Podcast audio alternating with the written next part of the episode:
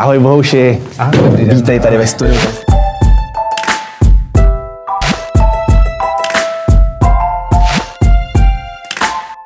Dobrý den, vítejte u další epizody pořadu Kapitola. Dnes s Bohumilem Pečinkou z Reflexu a i od nás ho můžete znát z Info.cz jako komentátora. Ahoj Bohuši, vítej ve studiu. Děkuji za pozvání. Máme za sebou senátní volby. Co si z toho můžeme odnést, z těch jejich výsledků? Tak původně ty jsi mě pozval na komentování výsledků senátních voleb, ale ty volby byly eh, úplně pod příkrovem covidu a prohlášení eh, vlády o covidu, takže takže byly ovlivněna určitě volební účast, eh, takovou tou hysterii kolem covidu, takže já samozřejmě můžu říct, kdo jak skončil, jaké tam jsou nové trendy, co to vypadá, co, co to bude znamenat pro budoucnost, hlavně co to bude znamenat pro parlamentní volby příští rok. Hmm. Ale současně je to tak provázáno s tím covidem, že bych se ještě vrátil k některým prohlášením, které nějak s, tím, s těma volbama, možná s přikrytím těch výsledků voleb souvisí. Hmm. Určitě. Eh, myslíš tedy, že kromě té účasti, která ale u senátních voleb tradičně bývá velmi nízká, obzvlášť u toho druhého kola, Eh, že to nějak jako se ovlivnilo, že kdyby eh, koronavirus a vůbec celá ta pandemie nebyla, že by to třeba dopadlo jinak? No já jsem hlavně překvapený, že přišlo vůbec 16% eh, voličů. Protože to není nejhorší, co jsem koukal historicky. Protože v pátek, ty volby se konaly v pátek a v sobotu, bylo špatné počasí a hlavně v pátek premiér měl absolutně destruktivní projev, kde řekl, zůstaňte doma, nikam nechoďte, volby vůbec nezmínil takže těch 16% bylo třetí nejhorší výsledek. Měli jsme 13 senátních voleb zatím a je to třetí nejhorší výsledek a já myslím, že, že na to, jaký, e, e, na, na ta prohlášení e, představitelů vlády z minulých dnů, tak, tak to byl slušný, slušná volební mhm. účast. Co se těch výsledků týče, tak strany volební koalice vládní získali jeden jediný mandát a to navíc ještě v obvodu, kde proti sobě stál eh, kandidát z ČSSD a z ANO, takže to ani jinak než ten jeden tam získat dopadnout nemohlo. Je to také tím, že lidé jim tak vlastně vystavili účet za ten přístup k koronavirové pandemii už od jara, nebo to spolu nemá nic společného? Já myslím, že to zase nemá tolik společného, protože když si vezmeme volby před dvěma lety senátní, kde žádný koronavirus nebyl, tak tam strany ty té strany vládní koalice získaly ze 27 dva mandáty. Eh, jeden ANO, jeden ČSSD. Hmm. Eh, teď dva roky později dostali už jenom jeden mandát a to hnutí ANO. Takže z toho se dá vyvodit, že je to trend, že i když se to nezdá, tak ta vláda prostě oslabuje. Mm-hmm. Dnes máme úplně kompletně opoziční uh, senát. Ještě před volbami, před dvěma lety jsme mluvili o tom, úplně vážně, že když se změní rozložení Senátu a bude se víc podobat rozložení v poslanecké sněmovně, tak je možné, že Andrej Babiš a Miloš Zeman udělají ústavní změny, některé, které můžou nevratně eh, vrátit některé věci, nebo samozřejmě vratně, ale, ale můžou zkomplikovat celou situaci eh, můžou eh, vytvořit nějakou novou situaci v různých oblastech. Ty volby před dvěma lety ukázaly, že to nejde, a tyhle ty potvrdili, tyhle ty potvrdili tenhle trend. Takže ústavní změny v tuhle chvíli nejdou provést. Mm-hmm. Což je eh, ohromný signál, kterého si my dnes už neuvědomujeme, ale před eh, dvěma půl lety se o tom zcela ještě vážně diskutovalo. Mm-hmm. Když si vezmeme, eh, Andrej Babiš už v minulosti říkal něco ve smyslu Senát neumíme, teď také ty volby komentoval ze Sokolovny, takže vlastně jeho voliče ten Senát nezajímá, k těm volbám nechodí naprosto cíleně, protože prostě tam vědí, že to dopadne, jak to dopadne. Jan Hamáček z ČSSD rovněž k těm volbám zaujal takové stanovisko, že to sice jako dopadlo špatně, ale že vlastně je to taky jako nedá se nic dělat. Eh, je to normální, aby ti vlastně vládnoucí politici to, ten takový vlastně debakl, či jinak to ani nazvat nejde, jenom tak jako odmávli rukou s tím, že to vlastně není nic pro ně? Není to takové už poukazování, že oni si uvědomují tu svou slabost minimálně tady v tomto typu voleb? To, o čem mluvíš, eh, není politická úvaha z jejich strany, ale je to jiná forma politického marketingu. Jestliže eh, minulý týden byly krajské volby, kde sociální demokracie ztratila 150 mandátů a zůstalo jí něco přes 20, kdy eh, KSČM se úplně dostala mimo krajská zastupitelstva, kdy hnutí ANO získalo jenom o dva mandáty mm-hmm. víc. Čili ukázalo se tam, že, že není ani schopnost získat hlasy jako v minulosti těch levicových stran. No tak to, to, je, to je debakl. A ten debakl byl potvrzen teď v senátních volbách. Zase, kdybychom dělali tenhle rozhovor před dvěma a půl lety, Bude úplně tak byla úplně jiná, jiná situace, situace, kdy nejsilnější klub v Senátu byla sociální, sociální demokracie. demokracie, měla tehdy 25. A kdybychom to dělali ještě čtyři roky předtím, tak tam měla uh, absolutní většinu. Uh-huh. Takže ten trend od absolutní většiny až k té dnešní situaci, kdy, kdy není schopna klub. vytvořit klub o pěti uh, senátorech, tak o něčem svědčí, o totálním sešupu a je to, dobíhá tady ta politika toho Sobotkova vedení, na kterou volně navázal Jan Hamáček, kdy eh, základem je odvrat od eh, těch tradičních voličů sociální demokracie a a takové snění o úplně jiných voličských vrstvách, které ovšem spíš volí dneska Piráty nebo Stán. Mm-hmm. Že říkáš, tenhle ten odvrat, politiku sleduješ dlouhodobě jako komentátor, si ji věnuješ. Vlastně už po těch krajských volbách Jan Hamáček hodnotil ten výsledek, že vlastně ta celková podpora v krajských volbách byla na nějakých 5-6% u ČSSD, tak říkal, že to odráží tak zhruba tu celostátní s tím, že vlastně otevřeně přiznal, že, jako, že by mu udělal radost výsledek o 2% vyšší, což je 7. Eh, teď rovněž říkal, jako, že ten výsledek byl sice špatný, ale jako, tak nedá se nic dělat, jedeme dál. Eh, no vypovídá to také o tom, že ta ČSSD je vlastně v takové klinické smrti, kdy ten vrcholný představitel strany, která ještě nedávno, jak sám říkáš, měla dominantní senát, deset let zpátky získávala dvojná, dvounásobné, třínásobné šest let ještě, před šest volební let zisky. Teď tady, tady jako jeho ambicí je 7%. Není to opravdu jako nějaký symbol toho, že ta strana je prostě se nějak přežila? No kritérium úspěšnosti nejsou celostátní procenta, ta nevypovídají o ničem. Kritérium úspěšnosti jsou počet mandátů a oni ztratili 150 eh, mandátů v těch krajských volbách a zbylo jim něco přes 20. Oni měli stejný volební výsledek jak eh, TOP 09, která měla těch mandátů 19 a která hmm. vlastně taky se jako eh, plácá prostě na hranici na hranici. Ale ta, eh, zatímco, zatímco TOP 09 je schopná získat aspoň nějaké eh, senátní, senátorské mandáty, teď získala dva a může vytvořit senátorský klub eh, v, v Senátu, tak, tak já bych ten propad sociální demokracie nejlépe popsal na tom, co jsem si nazval tři super levicové obvody volební. Eh, ty tři superlevicové byly Chebsko, Pelhřimovsko a Karvinsko. Mm-hmm. V prvních dvou nikdo jiný od roku 96 eh, nezískal mandát než sociální demokracie. A v tom Karvinském tam se střídala sociální demokracie a komunisté, čili superlevicové obvody. Dnes sociální demokracie z těch tří nezískala ani, ani jeden. jeden jo. Takže eh, když už ve, ve volebních superbaštách, kde vládnete 24 let. Co ten senát nez, existuje. Nezís, co ten senát existuje, nezískáte ten mandát, tak to už jako svědčí, že vás opustí, opouští úplně poslední zbytky těch, těch hardkorových voličů. Mm. A samozřejmě eh, vy můžete ten volební úspěch patřilo k dobrému tónu. Já nevím, když jestli si vzpomeneš na volby 2010 parlamentní, kdy Jiří Paroubek získal 22% hlasů, a odstoupil, protože... Od vítězství, že neměl s kým sestavit koalice. No ale hlavně on, on uh, jeho poradci mu říkali, že dostane 35, pak se řeklo přes 30 a 22 se tehdy zdálo jako, jako absolutní propad. A dva, při 22% se odstupovalo z předsednické funkce. Dnes... Uh, Aspirují na 7. V roce, v roce 2017 už měli jenom 7 hmm. a teď, teď při tomhle ohromném propadu vlastně se mu, musí tomu dát nějakou rotaci a tvářit se, že, hmm. že, e, že se nic nestalo. Ale za tři měsíce mají sjezd, takže uvidíme. Ale, ale e, ani na těch předchozích sjezdech tam nebyla plnohodnotná diskuze. Tam na jed, eh, jaká byla na minulých sjezdech sociální demokracie nebo na minulých na sjezdech, dejme tomu, před rokem 2010. Prostě ta, ta strana, ta značka je poškozená, odvrátili se od svých voličů, nešli cestou jejich opětovného získání, ale šli cestou získání nových vrstev. To se nepodařilo.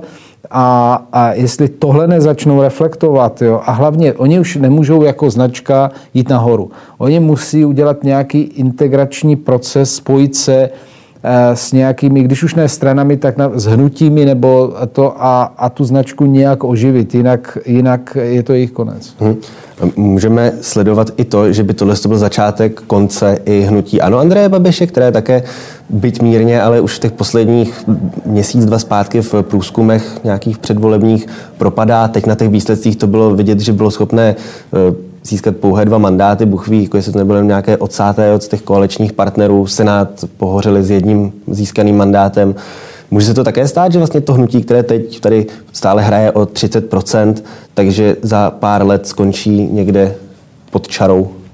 Tak eh, eh, nej, eh, taková nej, příznačnější politická paralela s tím, co říkáš, by mohla být eh, s tím, co se stalo na Slovensku s hnutím Vladimíra Mečiara. Hmm. Mimochodem, mm, tomuhle hnutí se hnutí ANO velmi podobá, eh, například tím, jak eh, roli lídra, jakou tam mě, jaké tam měl postavení a podobně.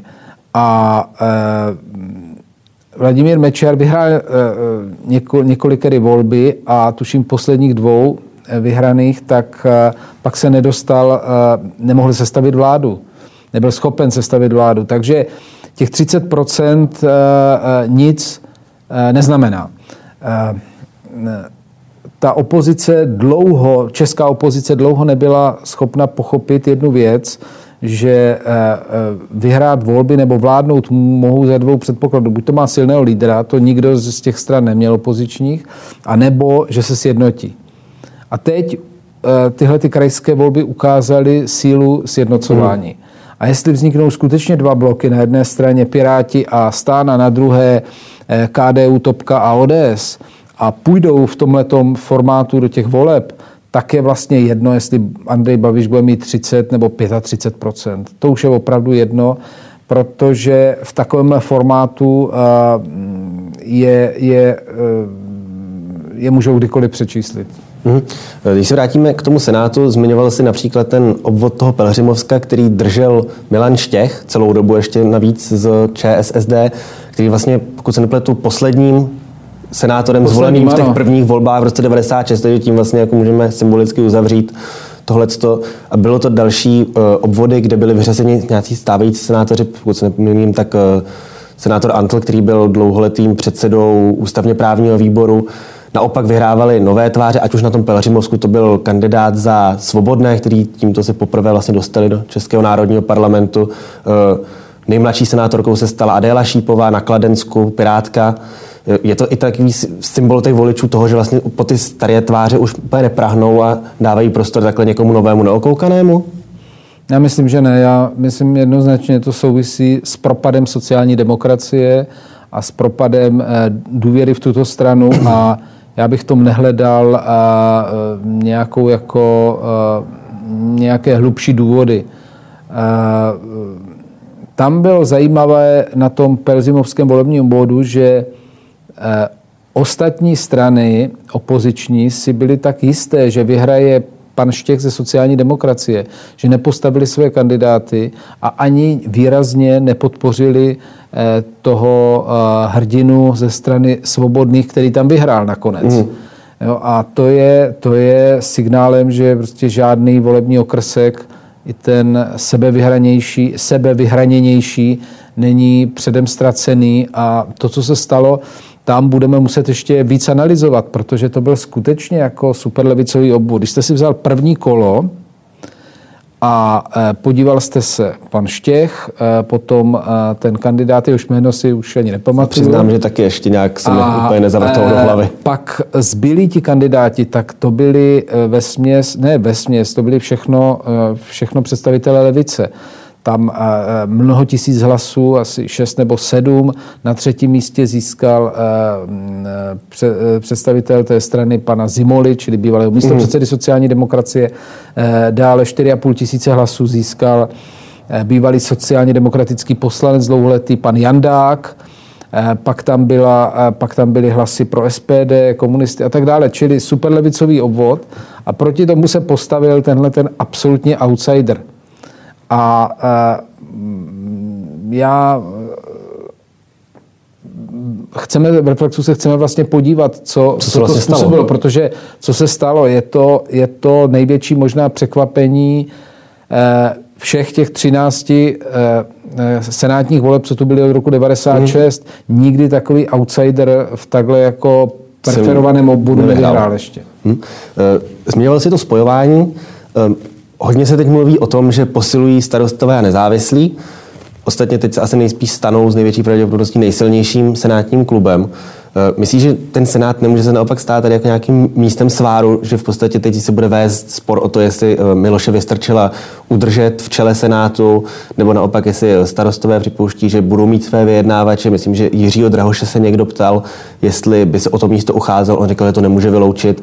Nemůže tam naopak ta opozice se rozhádat o ten senát a naopak se to stát něčím, co bude na překážku tomu nějakému dalšímu sjednocování? Eh, tak, eh, kdybychom se vrátili k výsledkům těch voleb ještě. Eh, Stán obhajoval čtyři mandáty, získal deset. ODS obhajovala jako druhá v pořadí. Dva mandáty získala pět. Eh, eh, potom eh, KDU obhajovala šest mandátů a získala už jenom tři. To byly první tři, tři ty kluby. Jeden, dva měli 19, mm. KDU měla 15, čili teď, teď budou mít ty první dva odskočí KDU. Ale otázka je, kolik eh, skutečně členů budou mít ty první dva senátorské kluby. Byl hodně v koalicích. No, ale součástí, eh, součástí klubu, ten, kdy, když si eh, vyjedeš složení klubu stan, tak to je velmi heterogenní. Tam jsou například tři představitelé TOP 09 mm-hmm. a teď se dva topáci dostali, dostali do Senátu, čili TOP 09 může vytvořit vlastní klub, čili budou mít minus tři. E, e, takovýchhle jako vlastně osobností je tam spousta. Navíc po, minulém, po minulých senátních volbách před dvěma lety vznikl takový nový jev, eh, kdy se do Senátu dostala řada takových, jako řekněme, nezávislých, nezařazených osobností, a vzniklo něco, co bychom mohli nazvat trh nezařazených. A teď na tom trhu jednotlivé kluby přetahovaly hmm. se oni a nakupovali je. V dobrém slova smyslu. Takže my nevíme, tam, tam je řada, řada senátorů, o kterých svobodný, o kterém jsme mluvili z Pelzimovska, nebo poslanec nebo budoucí senátor za Hradec Králové. My o nich nevíme, oni nedeklarovali, Jan Holásek, pokud se nepletu. Ano, Holásek, do jakého klubu oni chtějí vstoupit. Je tam, je tam řada otazníků, Eh, takže nakonec to složení poslaneckého klubu může být jiné, než si ještě dnes myslíme. Mm-hmm. Takže na tuhle otázku těžko odpovědět, jak se, jak se bude hlasovat, eh, kdo se odpojí, kdo se neodpojí, kdo se s kým spojí. Navíc, já myslím, že tentokrát do, toho, do těch kalkulů, eh, kdo jak bude hlasovat, v Senátu zasáhne vysoká politika, protože přece jenom tady vznikají dva bloky ten, jak jsem řekl, ten KDU, ODS TOP 09. ODS TOP 09 a na druhé straně Piráti a Stan. A e, e, v ten první Piráti a Stan vyjádřili,